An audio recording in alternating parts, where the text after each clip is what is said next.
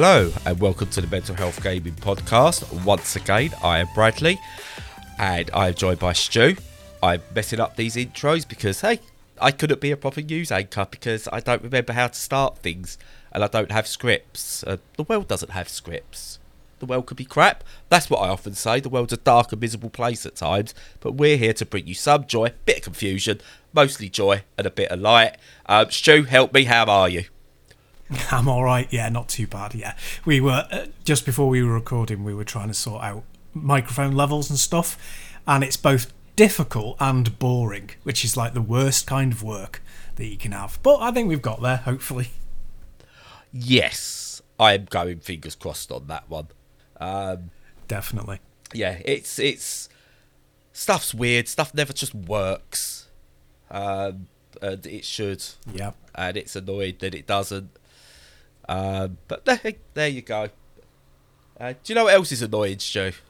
Because I'm going straight for it annoying? today. Go for it. Video games.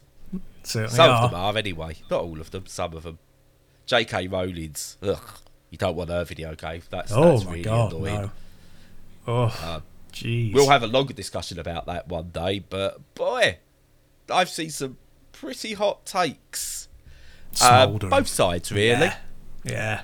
Both ways. I'm not going to defend to J.K. Rowling one little bit, uh, but I've seen people be vilified because they want to play the game. Other people vilified because they're boycotting it, and it's just the one person who's getting away with it sometimes is the person you should be aiming your eye at. I know, right? That's mental. But yeah, there, yeah, we'll definitely have to have a deep dive on that one. Oh yes. Now I know you've not been playing Hogwarts Legacy. God, no. I've not been playing Hogwarts Legacy. God, no. I've now got a better segue. So what have you been playing?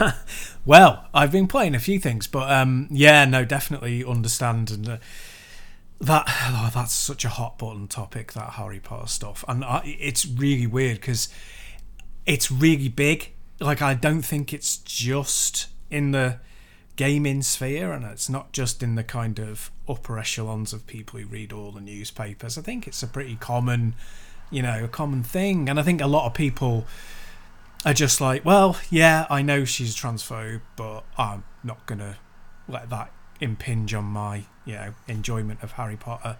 And there's a, you know, there's a good argument for doing that. Um, I'm not sure I'd subscribe to it, but you know, you can argue that if you, if you can't separate art from artists, that you end up a, a- in a very miserable life. Um, because you never have any fun because most stuff is terrible. but yeah, so it's it's a funny time. It's a funny time. So I try and play games that haven't directly contributed to people being hurt, but you never really know. A good way around it is is buying secondhand. That if you really want to, and if you're not sure. But um, yeah, it's a funny old world. But the first game I've been playing is is not uh, secondhand anyway. It's a direct purchase that I got from Steam, and it's uh, Terminator Resistance. Now it's been out for a while. It's this first-person shooter. It really doesn't need much introduction at all because it's like a Terminator game. It's a first-person shooter, so yeah, it kind of explains itself. But you know, they've been it's a dating sim. It's a dating sim. That that would have been a shot. yeah, no, it's a hentai game. Yeah, that's what it is. I'd be I'd be up for that. Actually, that sounds like that'd be pretty It'd be cool. quite funny. Yeah, you'd be hilarious. Yeah. I mean, we've had we've had like a bird dating sim, had to full boyfriend. So why not a Terminator dating sim? Yeah, exactly. I mean, much harder. Oh no, I'm gonna, I was going to say something like be much harder to like create titillation that upset people, and then I was like, oh no, that'd just be like a challenge to some people. Then, so no, I'm like, let's not let's pretend I didn't say that. But um, yeah, unsurprisingly, the game is about as far from titillating as you could possibly get. It's in the the burnt and blackened future of the Terminator franchise, and full of Skynet employees striding about the place, deciding you're not, you know, working hard enough for them, so killing you and all that. Um, but yeah, I suppose the one the one difference is, and it's like a you know, it's like a mid-tier game. I'm sure even the developers would, you know, be happy with me saying that. Actually, they probably wouldn't. So this is just for the developers. Your game is a top-tier game, people. It's great, but um, no, it, it is it is good. It's a really good game. So yeah, it's a first-person shooter. You've got to loot, scavenge from around the place, and you've got to shoot stuff. So it's got a little bit of The Last of Us style, you know, resource collection going on at the same time. and upgrade paths and stuff, but it's it's very light in that way. But it starts you off against you know minor uh, Skynet bots and things like that, like drones and spider bots and all of that kind of thing, leading up to the more powerful machines. And you start off with less powerful weapons and work your way up to bigger ones.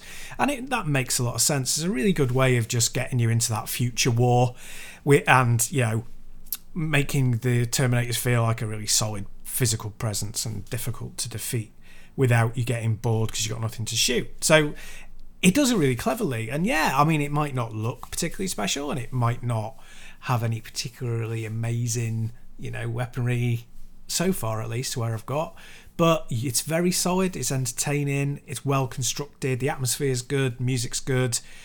And yeah, so far it's like you know thumbs up from me because it's it's feeling like being part of the Terminator universe, which is a bit of a challenge, really. Yeah, it's um. I think I've seen seen it, and it's one of those games where I go, ah, if I see it in a good set, I'll pick it up, and then generally I forget about it and never pick it up. Yeah. Um, uh, but it's it's always struck me as a pop called game. You know, you'll play it, go, oh, this is about it, and then move on, never to remember it again. Yeah, and that um, as we've said in the past, that's completely cool. It's great yeah. to have stuff like that, and um, there's an argument that there aren't enough things like that. Really, um, you know, we we debate the cost of indie games quite a bit. Um, normally towards the positive of oh my god they're so cheap, um, but there's that thing of sometimes when you charge more, people see it as a, a premium or you know better quality or better value and they go for it because it's more expensive. You know, it's, it's, the way that things work. If you price things too cheaply, people think it has no value. Um, so yeah, no, it's it's a it's a funny one, and I think they must be doing okay with the sales, even though it's you know been quite a long time since it came out. Because I got it for thirteen ninety nine, but it normally hovers around the twenty five quid mark without being dropped constantly. So that's a really good sign. It says to me that it's probably selling on the strength of the you know, yeah, the quality of the game, but also the franchise name. So they they don't need to undercut themselves, which is really really nice. Yeah, it's weird.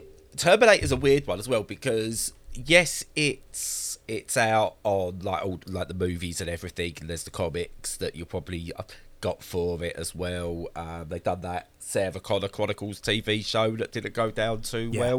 Um, I've never actually watched it. Um, it's good. I do fancy giving it a go. Yeah, it's good. Yeah, I do fancy giving it a go, but I know it didn't did it get cancelled in it the did, end? I'm yeah, sure it got cancelled. Yes. Is that because it's got a strong female lead Prob- in it by any chance? Probably, yeah. Yeah. Um, but it's always struck me as one of those going, they keep trying to reinvent this as a movie series. It's a video game series now. Just, yeah. to, you know, it, okay, it's not because it hasn't, but, but the Terminator, you could do so much with this as a video game series. It's one of those where the first one I thought, you know, really good. Second one moved away from what the first one was and was one of the best action films I've ever seen. I think the first one was a lot darker and had a more of a nuanced story to it, but we're not discussing the film's histories and stuff like that. And then everything they did afterwards, I went, that's video game writing. That is yeah. clearly a video game writer. Yeah. yeah. Um, turn it into a video game. Um, and that's where it should be and then but like some of the attempts have not been great um, but uh, average is fine um, it's the same as like the Tomb Raider games. There's a reason they've never translated to films properly. They work as video games. Um, and Uncharted works as a video game, doesn't work as a film. The Last of Us, I dare say, will run into the same problem. It's going to work as a video game, will not work as a film. Um, and then you, get the issues whereby I'm, I'm going on a slight tangent. I do apologise. Um, whereby they try and they go, ah, oh, we've got to appease the, the like the fans of the games, and then they do it like the Silent Hill film did, which was really it was a good film, the Silent Hill film. Um, and then they went, ah, oh, but we'll put Pyramid Head in it, and they kind of like that's where it went. No, that's not what Pyramid Head is you was doing well until you tried to sort of like go to what the fans wanted. If you what almost if you want to take a film and take a game series and run with it and do your own thing. I almost respect, and you can all stop listening to me after this if you want. I almost respect Paul W.S. Anderson for what he did with the Resident Evil series. Now, they're not good films by any stretch of the imagination, but he took that source material and went, okay, it's up, and then went off and did his own thing. And I respect Yeah. that because the Resident Evil films, apart from a couple of characters, are nothing to do with the games at all. Yeah. Uh, and I respect that. That's fine. Um, I'd rather see that. Take it and then run with it in another way. Um, rather than trying to go, oh, look, video game people, y- you'll remember this bit. Um, so, but yeah, yeah. But the Terminator game, I, I will pick that up one day. I will pick it up one day because it's. Oh, I've always looked at it and gone, that'll kill a weekend. That's a good way to kill a weekend. That game. Um, and by what you said, it sounds like that's the sort of thing I would love to do over the course of a weekend or a week or something. Yeah, yeah, and you're right about the, the game writing and stuff. And I just think there's there's a lot of. uh, It's not very interesting to talk for us to talk about. Um, you know why games don't make good films. I think it's pretty obvious to everybody. It's just your character has to be a blank slate. You know, pretty much, um, and people talk about them. Uh, and you can't make a film out of that because and there's no arc. So there's all sorts of reasons why they're never going to be particularly good. But what is interesting is how you can how some films really don't deserve sequels, um, and that's why they wo- that's why they work as uh, as comics and and games and things like that.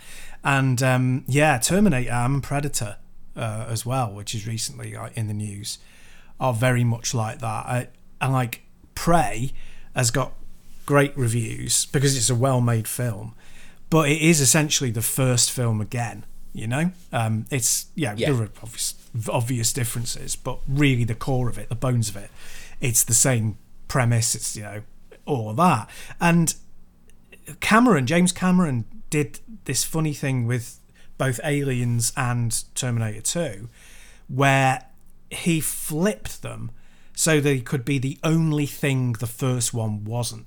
So the first one was a horror in both instances, and in the second one, it was all out war. And it had that they both had that apocalyptic kind of feel of, you know, this is this is the end. It's either the end for this group, it's the end for this way of existence, you know, it's the end of this future that might happen. You know, it's like an ending. It's like, you know, encapsulated. So it's like taking one film that seems like it can't you know, like it's a horror, so it can't have an ending other than a bad one, and turned it into a war that ends that story. And you know, the only way that you can carry on with them is by just pandering to people and going, "Yeah, we know you want to see more of this, so you know, well, well, well okay, we'll give you more content." And it is just that. Then it's just content, you know, and that's fine with games because really, a lot of the time, I am circling back to the point that um, a lot of the time, a game just needs, like an action game particularly, just needs a hook to hang the, the Yeah. gameplay on, you know? And the important thing is the, the physical storytelling, the, the, the story that you tell with your movement and actions, like superhero stories do, and the the visuals, which are the environment, the environmental storytelling and that's why I'm a big fan of environmental storytelling because you want to play a game, and I'm talking again talking about action games. You want to play an action game, and you want to just be a part of that world. So it's like stepping into a world, and when you go into a, a world that, that has pre-existed, like the Aliens franchise or Terminator or Predator, it's enough. That's enough. That's enough. That's all you need. But we don't need films. but anyway, there you go. But what you make is a really good point. So you can look at like some extremes with it as well. Like you mentioned, James Cameron was brilliant um, in terms of he took a first film, which was, I mean, I'd even argue that um, Terminator was a slasher film. Yeah. He, you know it was a slasher horror that's what it Yeah. was but it Yeah. was slow it was methodical it had a story to it aliens was a horror it was a pure horror just so happened to be in space it wasn't a sci-fi film i will argue that to the day i'm dead alien sorry not aliens alien was not a sci-fi film it was a pure horror um, however he then went right, okay, look, people aren't going to want more. They're saying we can't tell that same story, and both became action films. Different types of action films, you know. It was Yeah. like Terminator was just all out, whoa, and Aliens became just a sci-fi action film. Yeah. I don't mean just a. They were both the masterpieces in their own right, Yeah. and arguably better than their source. Um, and then you've got Wes Craven, who I think is a master of this. The first Freddy Krueger film, Nightmare on Elm Street, was a horror with some light elements, and I, I felt the light elements in it were important because, and I'm coming to a point in a minute to do with video games, so bear with me. Um, the light elements in that, the slightly comedic elements in that, were needed to give the audience a sense of familiarity, a sense of making them feel at ease at just the right moment, so you could pull the rug and then the horror really hit. Now, Nightmare on Elm Street 2, 3, 4, 5, 6, all got progressively worse, but funnier. They got they all got to that so bad it's good stage. Then, just at the right time, Wes Craven comes back into it and goes, Look, Freddy's become a joke. Let's make a film, which I argue I will say arguably is the second best Freddy film ever made. And that's Wes Craven's New Nightmare because it was meta before meta was meta. And he got it. He just went, look, Freddy Krueger's just become more than what the film was. Right? Everyone seems to have forgot what the first film was about. Freddy Krueger was a child rapist and a killer. But he celebrated. And they took that and worked that brilliantly to tell a different story, which, in my opinion, has aged so, so well. I mean, he's, he's almost reversed unsoured milk with that game because I that game that feels like because I remember that getting an absolute lashing from all corners when it first came out, and it, uh, for me, I think it's aged so so well. Now, games also do similar things, and I'm gonna like you can either go the complete simplicity route, such as we spoke last week about Don't Die, Mr. Robot, which has a premise to it, which is collect the fruit, avoid the uh, the obstacles, try not to die, and you will die, and that's the game. That's there's no story, but that's the story behind it. Um, and then you get these over convoluted, like, oh, look, we've rebooted Lara, and oh, she's so vulnerable this time. You want to protect the poor little girl, but she's a murderous thing as well. You know, oh, she can handle herself. It's like you got, like you're kind of confusing what you want from her. Oh, she's so heartbroken that she's had to kill someone, then proceeds to kill another 500 people. You know, it's it doesn't work. It doesn't work in terms of storytelling, which is why it doesn't work as a film. Now, what you then get is, I think this is where Insomniac are geniuses. Take their accessibility settings out of it, and I've been able to play their game of Spider-Man more than most others because of the accessibility settings. It does another thing right, and that's balance. It doesn't tell a Spider-Man origin story. It doesn't need to. We all know Spider-Man's origin story. Um, so you know, again, it's why the recent Tom Holland Spider-Man works. I think as a film series better than the Tobey Maguire and Andrew Garfield ones because there's no origin to it. He's he's there. Um, and we all know what, how he gets it. Um, and this Peter Parker in the uh, Spider-Man game works. There's no origin so We don't need it. We know how he becomes Spider-Man. We know how most of the villains arrive because he's he's just ingrained in our consciousness. This is he's now. Um, but what they also get is a gameplay balance. So it's an open world, and open worlds always fall into the trap. Horizon Zero Dawn, which is brilliant. Um, Forbidden West, which looks brilliant as well, um, all fall into that trap of there's icons everywhere. There's icon, icon, icon, icon. You've got to do this, this, this, this, um, and it's your main story, and blah blah blah blah. Now, what this does well, it gives you New York, but also goes, oh look, there's a wider world there. Look, there's more of New York. You can't actually go there, so you are confined to this. Brilliant. Um, also, fair play. You don't get to go to the uh, not the Eiffel Tower, the uh, Statue of Liberty. Got my. I could be American. I could really be American. You don't have to go all the way out to Vegas to see the Eiffel Tower. Um, But you don't get to go to the Statue of Liberty as such, which I think was a really good decision not to make that the focus of New York. Well done. Um, and you get icons like you have to go and take pictures of like famous landmarks. You have to go and collect your backpacks. There's research missions. There's uh, like gain hide like uh, hideouts and places you have to take down. But it introduces those more as the game goes on and gives you time to focus on a set of them. So I've collected all the backpacks.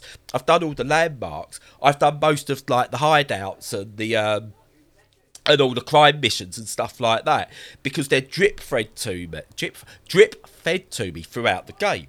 So you get that balance, and it tells these little stories as you go. You hear them at street level, which you can't do with a film. But Spider Man is obviously something that's gone beyond just a film or a game or a comic book or what or this or that and this and whatever. It's a whole thing. And Terminator's that as well now and which is why I think that sometimes just mindlessly going in and shooting something with a oh yeah Terminator's got stuff going on is fine. It's why I go into these sort of games such as Terminator and ignore the story because I don't. Yep, Terminator. Why are we doing it this time? All right, okay. John Connor's still not solved it all because you can't, and his mum's dead, but he's not dead, and he could die, but it doesn't really matter, and it's all going to happen anyway. But okay, let's go shoot some things. Yeah. That's all you need. You don't need to then keep going, oh, oh, like, you know, could you imagine if they turned around and started going, oh, but poor Terminator's got feelings now. And you're going to feel sorry for him because we've got to tell a story, we've got to make it emotional. You don't want that. You just want a Terminator shoot shit. Yeah. Um, and everything I've seen about that game and what you said about it as well makes it go, okay, someone gets a game with a franchise. And I'm, I'm, it's good.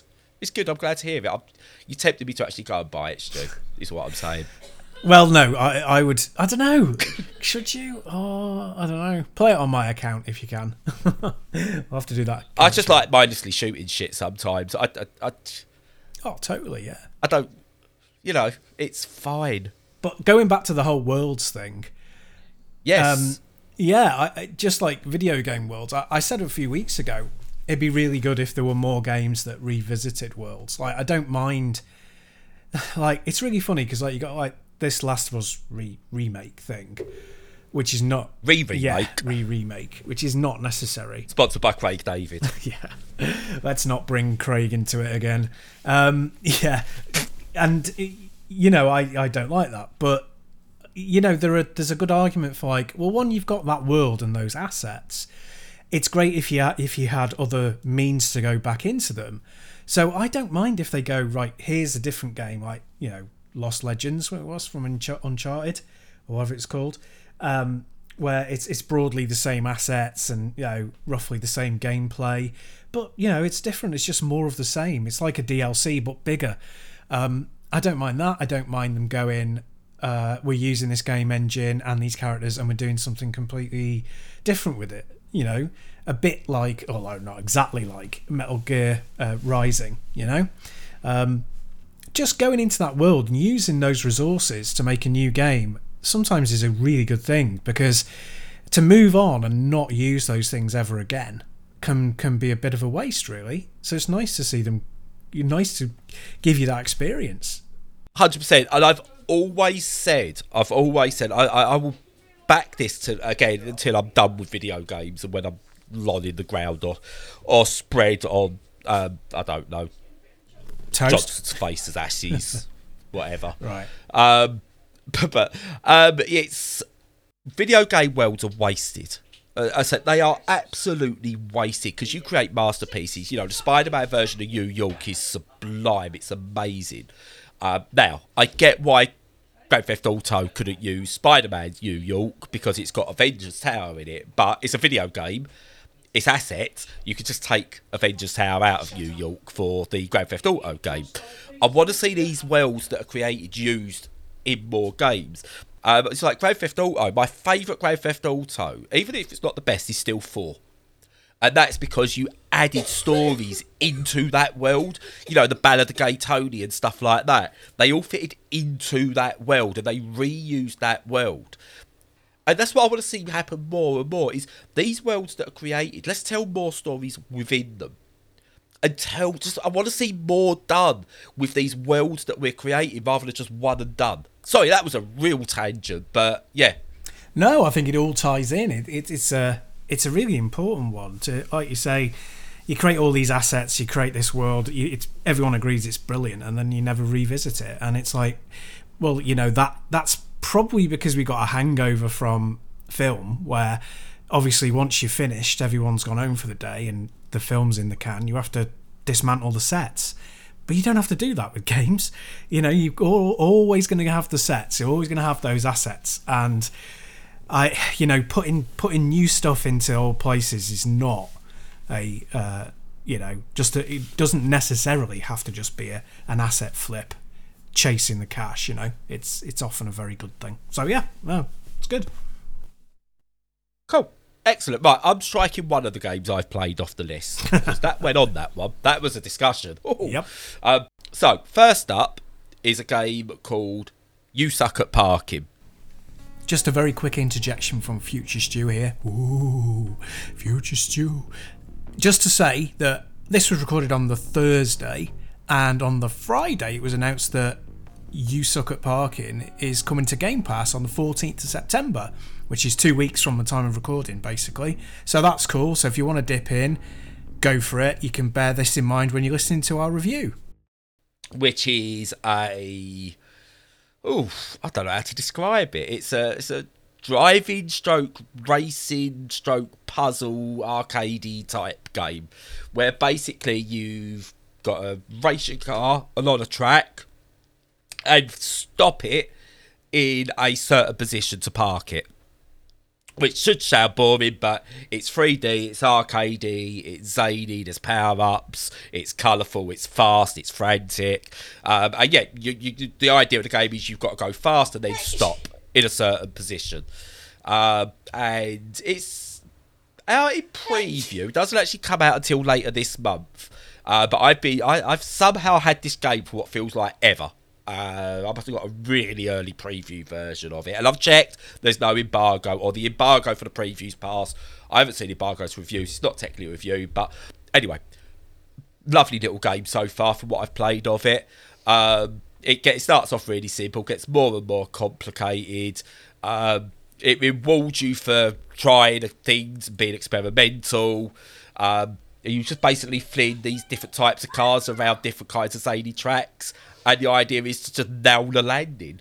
And I just honestly, it's it, it's a, just a lovely little game.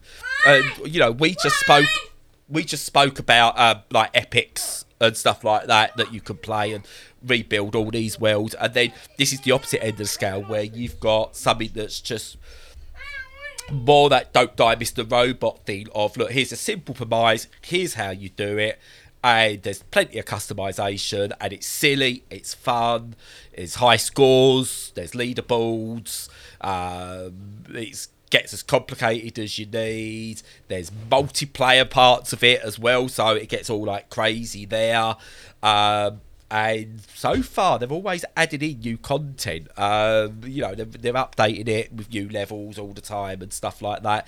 You can create your own levels, which is really good. Cars, etc., etc.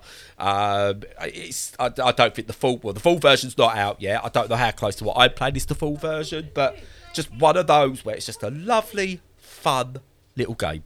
Great time waster. Nice, yeah. It kind of checking my notes. It looks like a sort of cross between Micro Machines and oh god, what's that one called? The Evel Knievel style rip off one, not a rip off. Uh, where you had to do like tricks, um, stunts. Oh, uh, Joe Danger. That's the one. Yeah, yes, Joe Danger's yeah. really good. That yeah, it looks like a, a Joe Danger style thing. I really want Hello Games to go back to those sort of fun games that they was making.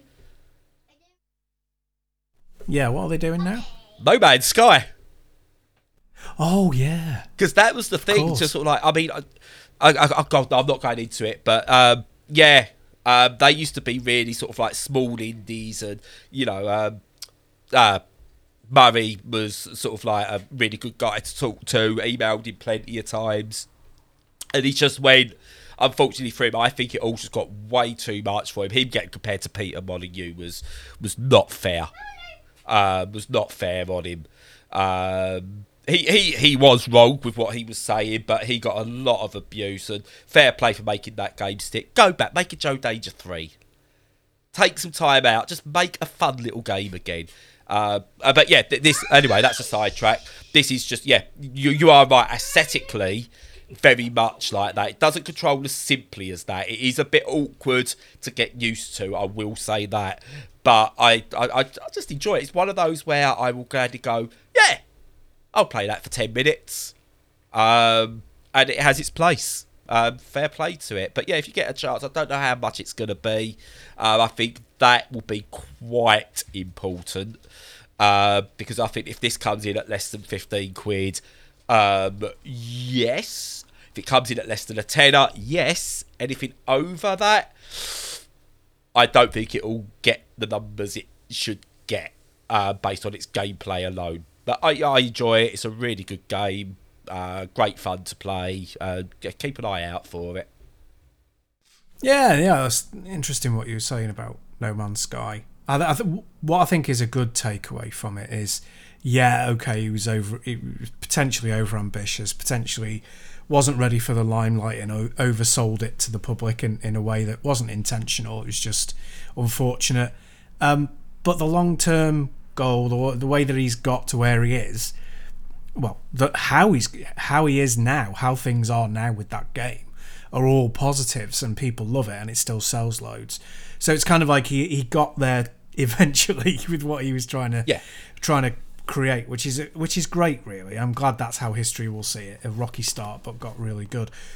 Probably more to say about all that stuff than there is to say about um, you suck at parking, which you know looks nice, but not going to be the next No Man's Sky. But um, I mean, yeah, amazing if it did become the next No Man's Sky. Yeah. I suppose it'd be quite funky. Yeah, they'd have to like you know make it so that the cars could evolve into something else.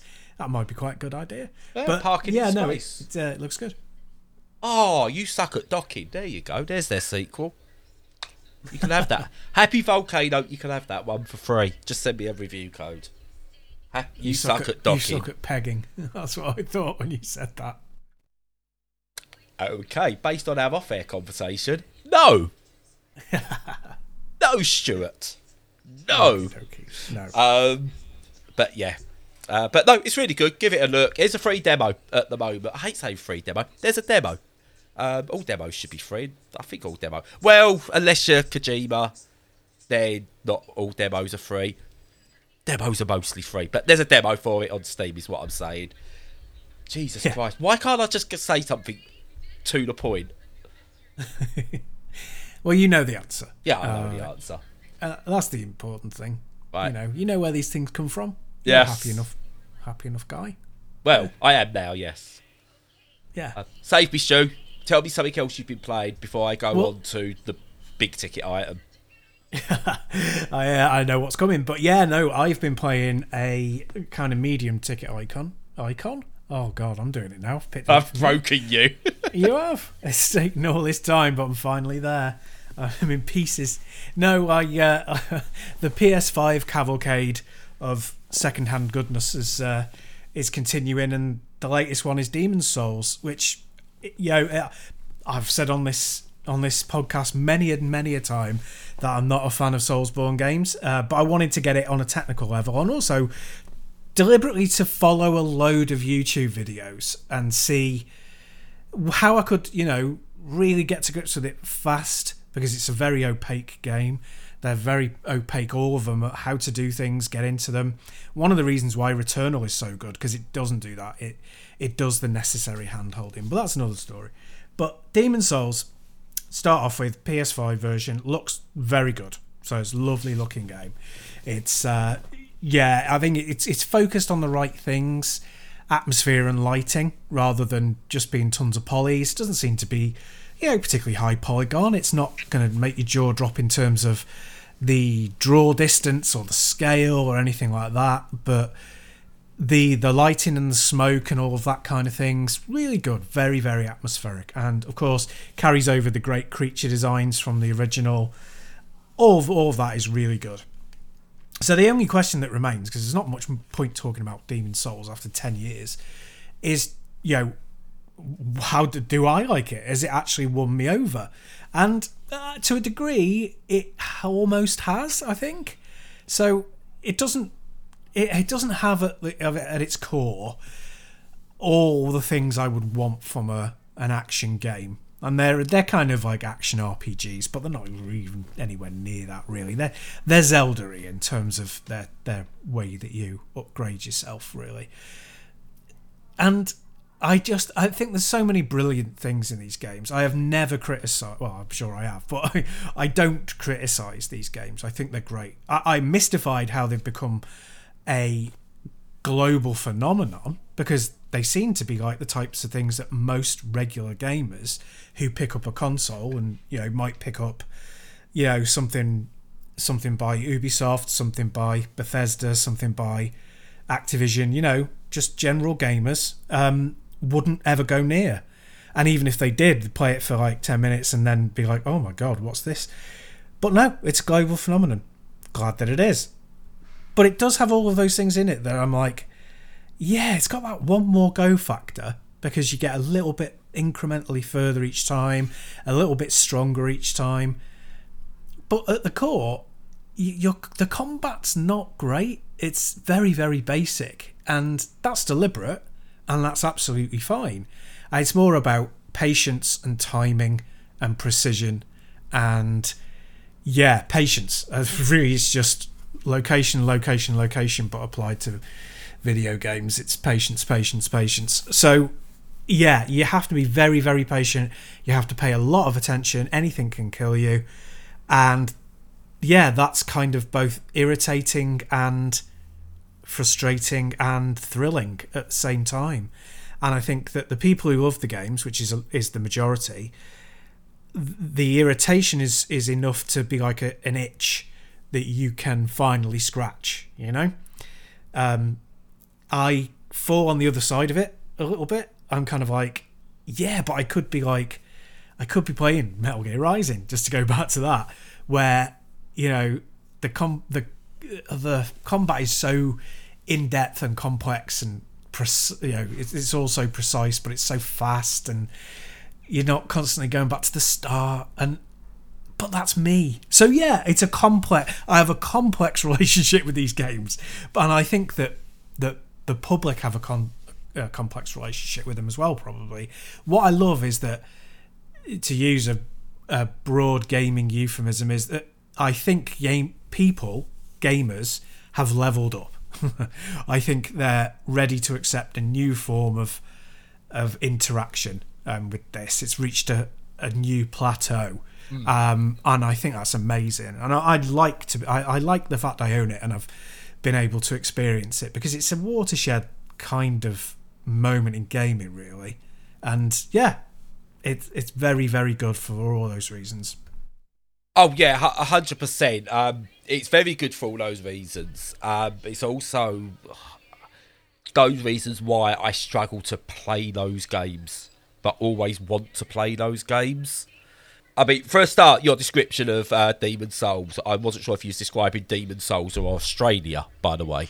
Um, well, because of all the oh, anything could kill you. Yeah, anything could kill you. Anything um, can kill you. Yeah. You know that that I, what they should do if I was Australia, my next tourism poster would be a Dark Souls poster. Anyway. Yeah. um, but yeah, I, I the one I've got the most success with is Bloodborne. Um, I just really got into that, but I, I lost my copy of it. And I tried to go back and I can't. I think you you have to play those games and play them. You can't play them, move on, come back into them. You have to completely entwine yourself into those games. You have to, you know, become engrossed, and they have to com- consume your every moment of gaming life. Um, for me anyway. Uh, because I think the second you come out of the rhythm of those games, that's it. You're done. You're absolutely done, and you can't then work back through from the start because it just doesn't. I mean, you you can, but it doesn't work like that. Even because I know you can go through various different. I mean, it's a roguelite essentially in some areas. Um, uh, it was a, it's a roguelite stroke Metroidvania, stroke Souls like. Yeah. yeah. Yeah. Never thought about it like that before. Anyway, um, but yeah, I, I, it's one of those I can't pick up and play. I need to go for it. I mean, I've still got. Um, what's the latest one called that everyone raved about? The Lord of the Rings style one? Elden Ring. That's the one. I played a little bit of it and then got distracted. And it's like, well, I'm glad I've not actually started it properly yet because that would have just been a complete waste of time otherwise because I would never go back to it. Yeah. Whereas I kind of got going, went, oh, I'm dead. And so I don't know what I'm doing. And then something else I had to review, played that, got distracted, never got around to it. So I could go to that one again. And I feel that's going to be the one I will play as much as I did, like uh, uh, Bloodborne. But I I struggle with them, especially the actual Souls games. Um, I don't know what it is about those, uh, but I get to a certain point in all of those and just go, ah, I'm done. I just can't, Yeah. just can't do them. Well, yeah, and I, I think part of that has got to be because you're you're playing the same thing in the same area over and over again. You know.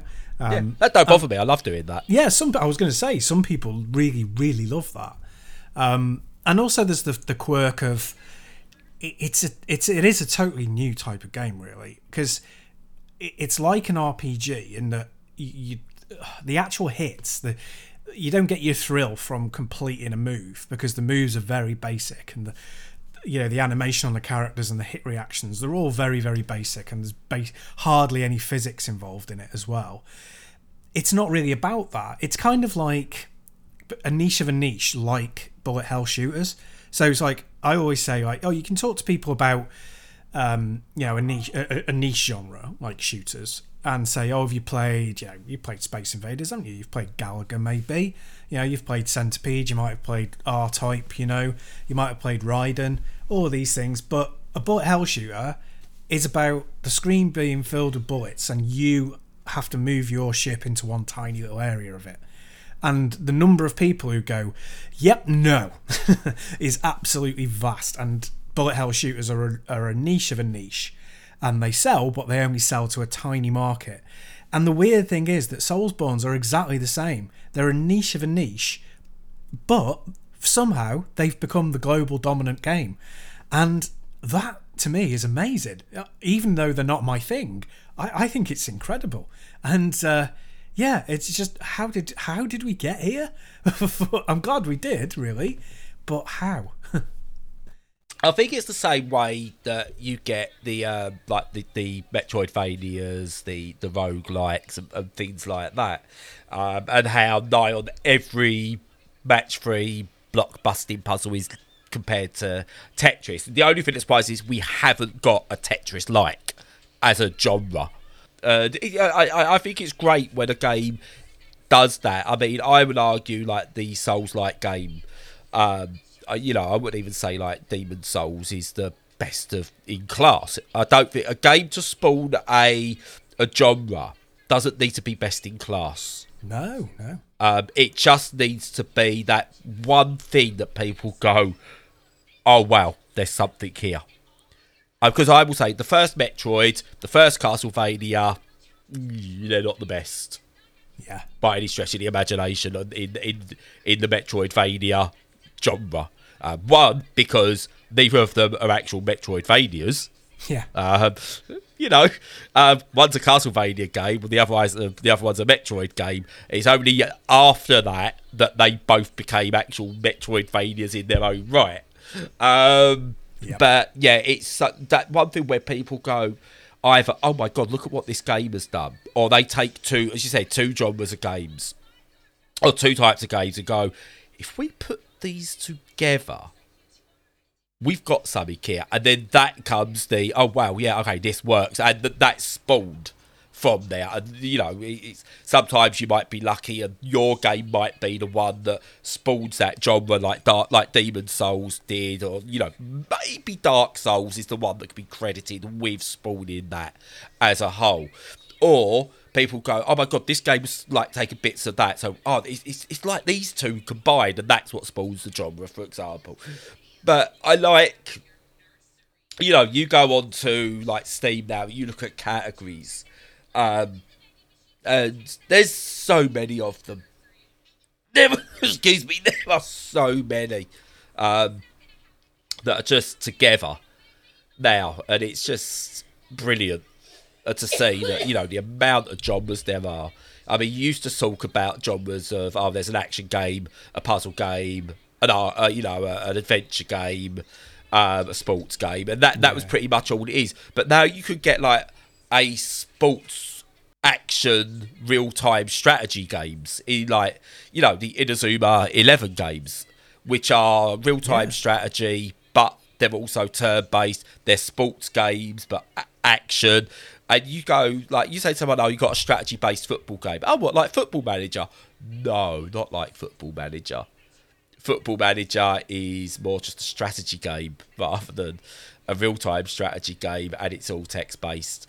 Uh, but this is a strategy game. It's real time. It's actual football, etc., etc. So you know, because these all these jobs are going everywhere now. Um, it's just brilliant, but it's all because of games that take these risks and go, what can we do? And they spawn something, and subgenres that come from it are all brilliant. Uh, Demon Souls, it's not a game for me, but I will very much hold my hands up and go, I get why that's a loved game. I get why people love that game. I don't like it, um, and I never got on with it, but I get it. I really do get it from other people's point of views. Yes, yeah. No, I, I'm totally on the same page. Feel exactly the same way about it, and uh, I think it's great. Uh, the only, you know, when you think about dominance, that's absolutely fine. And it might you may be a bit kind of like, oh yeah, those the elements of like roguelikes and Soulsbornes are creeping into games that they possibly shouldn't, but you still can buy the other games. The only thing that the only one that well, there are two actually that have become dominant that are annoying, which we talked about loads. So I'm not like opening this up. This is if you the say bookend. deck builders. If you say no. deck builders, it's over. no, no, mate, you're all right. you're okay. You're safe. No, I was going to say Simcade for racers, whereas I, yeah, I always think that arcade should be the default, and yeah. there should be sim games and Simcade. Shouldn't be that every single one of them is a Simcade or a sim. Um, and uh, sports games all being Sims by all the major publishers. And uh, yeah, so yes. that, that that's frustrating because they do block out other things coming in in the AAA market, but it doesn't it doesn't work that way with Soulsbornes, which is cool. So yes.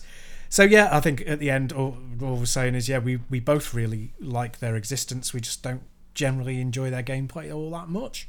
Yep, yep, no, perfect, perfect, and it leads nicely into the game. It leads into the, the game. game. The game. Now, I'm just going to preface this. I'm not actually going to say much of anything about the game itself. Um, there's going to be no spoilers um, about gameplay, about story, about anything about the actual game. All I'm going to say is if this isn't my game of the year for 2022, then whatever comes out in the last five months of the year, six months, four months, whatever it is, three months, yeah, whatever, three, four, because at the beginning of September, so yeah, yeah, four, yeah. Whatever comes out in the next four months is going to be spectacular, and I mean spectacular beyond spectacular, because this is it. This is my game of the year, and that's Immortality. Um, Sam Barlow, for me, has done it again. And I'm going to say a lot of this. This is me. This is for me. Um, he's absolutely done it again. Her story was a work of genius. I know you wasn't a big fan, Stu, um, and I appreciate that. Um, Telling Lies, I thought was really, really good, but lacked something that her story lacked. I think it's because it had some recognisable faces in it. Um, and I hate that people call like the male lead in that the uh, the uh, the Poundland uh, Tom Hardy. That's very unfair. He's a, I can't remember the guy's name, but he's been in a couple of half decent ish films and is fairly well known. He's unfortunately he looks a little bit like Tom Hardy. Yeah, he's um, called uh, Logan Marshall Green, I think. thank it? you. You've got you got notes up. Have you got nope. proper notes? I, I, that was actually straight from the uh, from the memory bank. Amazingly enough. Very very good. Well done. Um, and also, it's got a character in it who it didn't occur to me until I rewatched Scrubs. It's got the woman in it who plays Lucy in season nine of Scrubs in it. um, who I completely forgot about, and a couple of other people who have been in other bits. Now, there's no issue with that with telling lies. I think what Sam tried to do was can he take what he done with with her story and get in other performers um, and more well-known performers? Can we get something else from it? Because the person he had in in her story was a complete unknown and put in one of the most amazing performances I've ever seen for a solo actress in front of a camera. The emotion and everything that was conveyed in that, regardless of what you might think of the gameplay and the overall experience, her performance was, oh my god, it was special. Um, telling lies, I think, I say he tried to bring in something else and make it more of a I don't want to say professional. Professionals, professionals wrong. Professionals wrong. But more of a well-known cast. What can we do with this? Uh, maybe to try and get more sales. Who knows? And I don't think it worked. I, I think Sam Barlow works best with unknown people who you can believe might actually be this. As soon as you recognise someone in one of these, yes, they're an actor. They're not potentially that person, and that's where Telling Lies fell short for me. I actually enjoyed the the gameplay of it, um, the idea of being like this computer that you're working through and uh, and stuff like that. But yeah, it, it lacked that that little something. Immortality, he's gone the other way, and this this is brilliant. Everyone in this game is famous in the game world that that you know they're all known in the game world. The game world, you know, you've got these sleazy producers, this actress who went missing, etc., etc., etc., and they're all meant to be known people, or you know, people who are into those sort of things are meant to know them. Um, uh, but all played by, from what I can tell, unknowns. On the whole, I might be wrong, Yeah. but I don't recognise anyone in this game, um, which is brilliant. Um, so what I will say, and this is so people get an understanding of what this is, I'm just going to take this bit from the Steam review page to give people an idea of what it is. And this is the description. This is why it works if you go in not knowing anything. Okay, so Marissa Marcel was a film star. She made three movies, but none of the movies were ever released. And Marissa Marcel disappeared. An interactive uh, an interactive trilogy, which is a the final of a trilogy from a trilogy is actually a trilogy within a trilogy. Anyway, uh, trilogy from Sam Barlow, creator of her story. That's the description. It's a hidden object, choose your own adventure noir. You have no idea what that game is from from that, uh, because it's most people consider a hidden object game as one of those things where you, you literally you click on things hidden behind trees and or in bushes and crap like that. It's not it's not that at all. It's not a choose your own adventure like um, other choose your own adventures. You're not going, oh yeah, I will do this and then see where that goes. Uh, Disco Elysium is a choose your own adventure. This is not a choose your own adventure, or is it? In parts, who knows? Play the bloody game. Um, but even you go down to the game's description, and this is why, why I think like this is where Sam is brilliant. You go down to about this game, and it tells you about the films that were meant to have been made, shows you posters for the films, the years they were made, etc., etc., etc. Nothing about the game. It's a mystery. Yeah. And this tells you it's a mystery. Um, and oh boy, oh boy, oh boy, it is a mystery. Um, uh, but what I want to talk about, um, so j- just go and play the game. I can't, I can't, I, I already feel I've said too much, and I don't want to say anymore. Um, just play the bloody game. Um, it's less than fifteen quid, and boy, that's how much it costs to go to a movie. You've got three films here. Just play the bloody game. What I want to talk about here is the discourse around immortality. It is getting 10 out of 10s pretty much across the board. Um, I've seen some 9 out of 10s and some 8 out of 10s. Um, and then yeah, I've seen a couple of people who've just not understood the game at all and given it low scores. Fine. That's your personal opinion. I'm okay with someone going, this is crap. I, I, I'm okay with that. That's fine. Your experience is this is crap. That's fine. These sort of games can't be for everyone.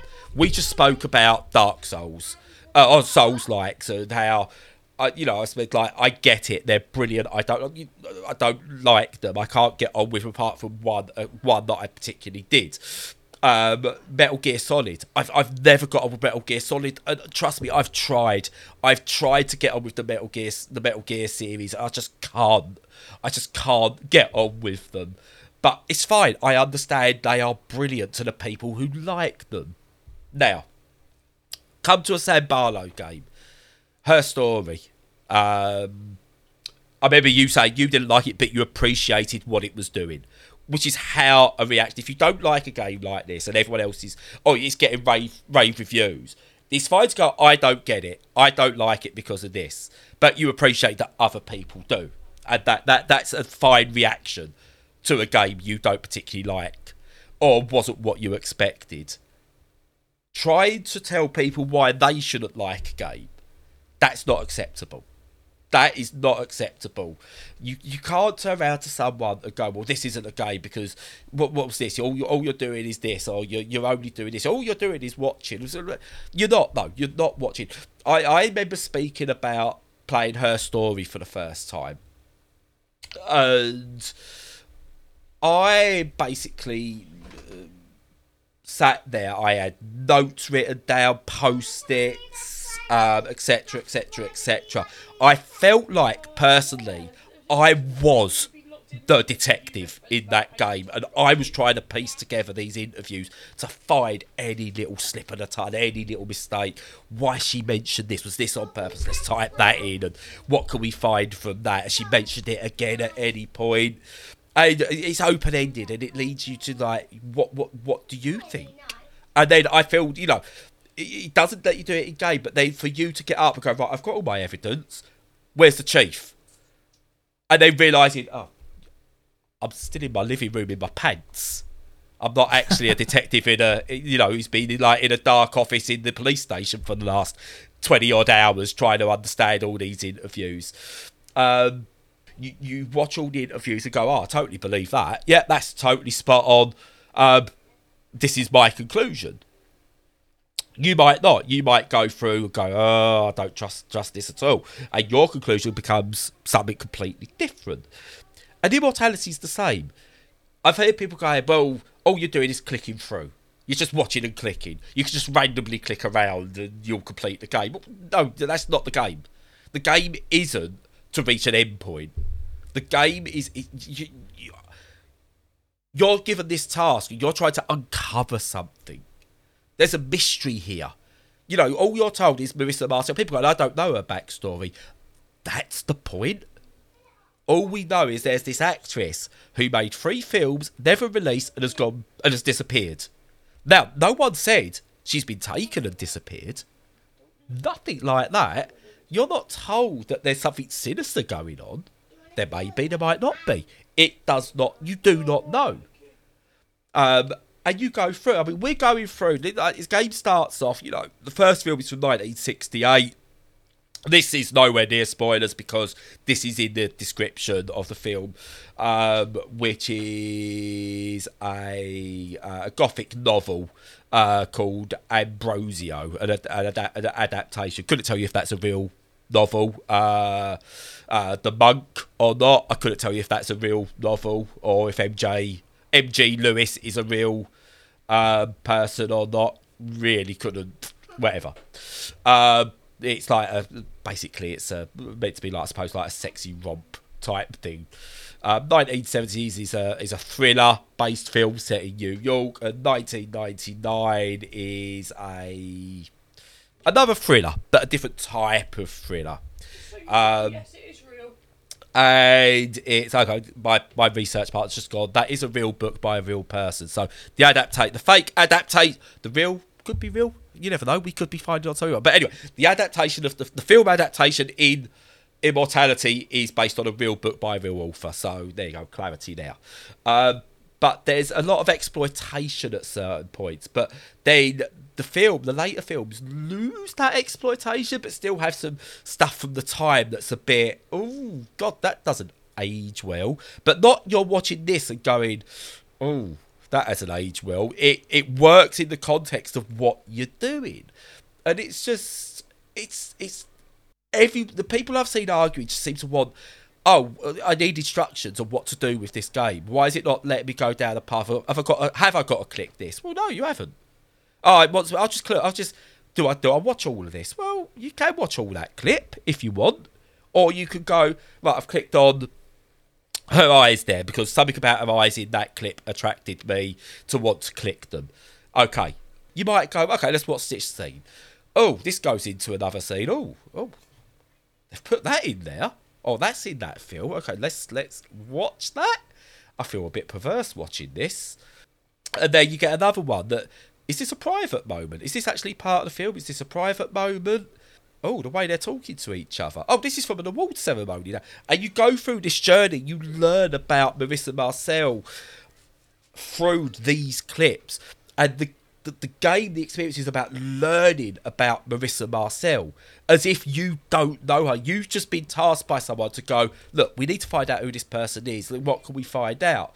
And that's your job is to find out. This is what I need you to do. Go and do it. And that's what Sam Barlow does. You are the game. That's the only way I can describe a Sam Barlow game. You are not playing a Sam Barlow game.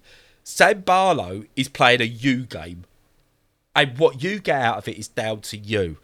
Um, and it's, this is the most convoluted review stroke opinion of a game probably ever committed to paper or air. Um, and I can't help it because, I, again, you cannot. This is not a game for everyone. But the point I want to make to a lot of people is honestly, if you don't enjoy it, fine. There are reasons not to enjoy this game. I get why people won't like this. This, but for what it is, what this is. This is Sam Barlow's magnum opus. Open opus magnum, whichever way round. One's a game, one's a saying. Don't know which way round it is. Magnum opus, yeah. Yes, this is magnum opus. There we go. Opus magnum's the game, isn't it? Possibly. Yes. Don't know it. Uh, once it's a, a Zachtronics game. It, um, and I'm sure it's called. Anyway, anyway, this is Sam Barlow's magnum opus. It is brilliant. If this is him done with this sort of game, that's it. He's peaked. This, this, you know, if it's only downhill from here, stop, because this is it. Um, I, I, w- yeah, it, it, this has gone up into my top two all-time favourite games, which used to go Tetris, Super Mario World, Her Story. Now goes Tetris, Immortality, Super Mario World as my top three games. It's that wow. damn special to me. Excellent. Cool. Well, yeah, lot to unpack there. Um, I, Sorry, yeah. that, that, that went on. I'm just going to edit it down to, oh, I like this game. and they turned it into a Sam Barlow game. Yeah, yeah, that would be quite ironic and uh, yeah. very much in, in his wheelhouse. But no, I really liked her story. I suffered because I how to phrase it without spoilers. You, I think you said to me you worked it out. I did, yes, yeah, yeah I did. I, I worked out what was going on, really from the beginning, which is is a surprise because I'm I one of those who doesn't like like I watched The Sixth Sense all the way through, going, "Oh my god!" And then you know, I was completely, completely shocked at the twist. I ruined it for a whole cinema. Don't worry. Yeah, well done. That's that's but, um, when the uh, that's when the ADHD realization should have dropped. When I just sat there and went, "Oh, he's dead." Right. In the cinema. Bloody hell. Everybody hated you at that Yeah. No, uh, so yeah, I, I got it early, too early. And so that kind of you know it kind of made it well i know what's going on. I just need to piece together the things so i can get out the other end. But i still enjoyed it. Uh, i played that one I, I, think if i'm remembering correctly i played that on tablet. Uh, i definitely played it on a portable device and it really suited it and yeah i think the way that people approach these things does make a big difference I think you know hearing that it's coming to Netflix, hearing it's coming to iOS, I think these are really important. I actually think they're a better home for the for this kind of experience because like I really enjoyed uh, what was it Bandersnatch the yes. Charlie Brooker. Yeah, I enjoyed that on on on Netflix, and some people I don't know they were like, oh, I expected more. I don't know what they expected, like the telly to explode at the end, or for the characters to crawl out on TV or something. But I don't know. If Charlie Brooker after. could, if Charlie Brooker could have done that, he would have. he would have done it. Too much cost. But um, yeah, I I was like, yeah, no, it's really good. It, it, what's it meant to be? It's meant to be a 15, 20 minute experience, you know, that you haven't seen before. And it reminds me more of that and Sam Barlow stuff of experiences at art installations, that sort of thing. Yes. Which get a bad rap for being pretentious, but a lot of them are actually genuinely really good. And the mixed media really brings you in, you know. So I get a little bit. I understand people going, I pay for Game Pass, I've put this on as a game, and it's not really a game. Now, I I do kind of understand that. But at the same time, it's like, well, you should be trying to expand what a game is so that you get more experiences uh, in your life rather than just being trammeled down one path, you know. So again, like this is very much the theme of this episode is I'm not necessarily a fan, but I really appreciate what it's doing. Yeah, no, definitely, and that that that that that has to be it. That has to be what you take away from games. It's you can't like everything, and I'm not telling you to like Immortality. I'm never going to tell anyone you must like Immortality. Um, I'm not even telling everyone you must go and try it. I so I get why this has been put on Game Pass or why Sam might have ex- uh, uh, uh, uh, accepted, you know, a contract or a payment to get this onto Game Pass because you've got to earn a living from these. If we want more to come, if I want more to come, they've got to earn. He's got to earn a living from them, and the sort of games he makes he potentially makes more through Game Pass or Netflix and stuff than he does selling them just on Steam or iOS as as full price titles. Yeah, Um, so I get it.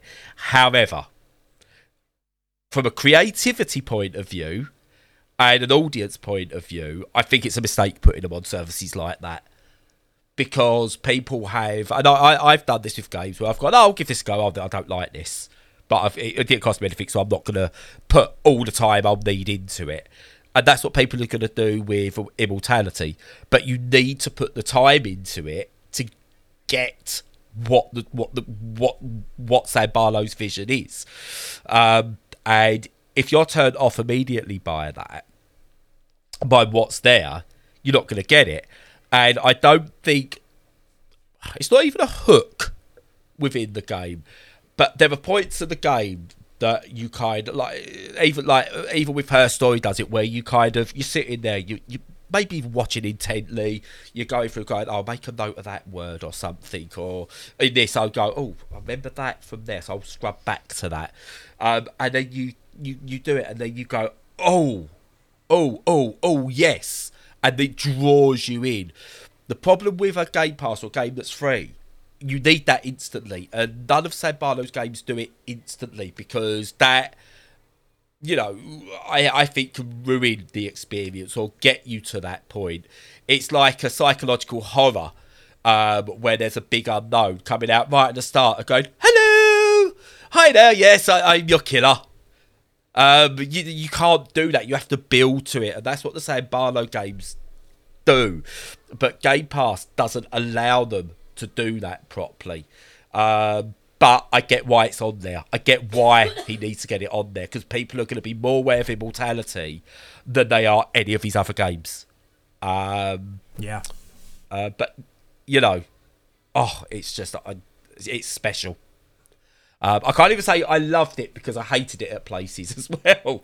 um, not need. This is this is why we got not. I, I don't know. To, like not enjoyed it because I enjoyed the overall thing, but it's hard mentally in some places as uh, as well. Um, so it wasn't just like a, a joyful jaunt throughout this thing. It was damaging in some respects, but in a good way, which again is so hard to convey without ruining it. So, honestly, if you are even vaguely interested, if you are going to try a Game Pass, don't just dismiss it after five, ten minutes. Give it time. If you honestly get hours into it and you're like, I just, I just don't get it. Fine, that's fine. I get it. Uh, but it's not a bad game because you didn't get it. Absolutely. Yeah, and we've uh, we've definitely showcased both side, both sides of that today. Yeah, excellent. Uh, amazing how we can put themes into stuff without actually planning. I know, right? I know. That's our up? genius. Yeah, yeah. Well, I'm gonna shut up now. Yeah, it was good though, and yeah, I'm playing it, um, downloading it now on Game Pass. So yeah, I'll definitely have an opinion on it. Yeah, Next week, guide. What the fuck were you talking Um, about, hell, you Brad? idiot? I Yeah. hate you. And I've not played Immortality yet. yeah, it's immortality free. It's just a hatred of Brad. But there you go. but yeah, so as usual, follow us on all the socials. Check out our Patreon. Feel free to subscribe. We have lots of offers and lots of stuff coming up. Also, join us on Discord if you want to have a chat about any subjects at all. And in the meantime, stay safe and stay sane.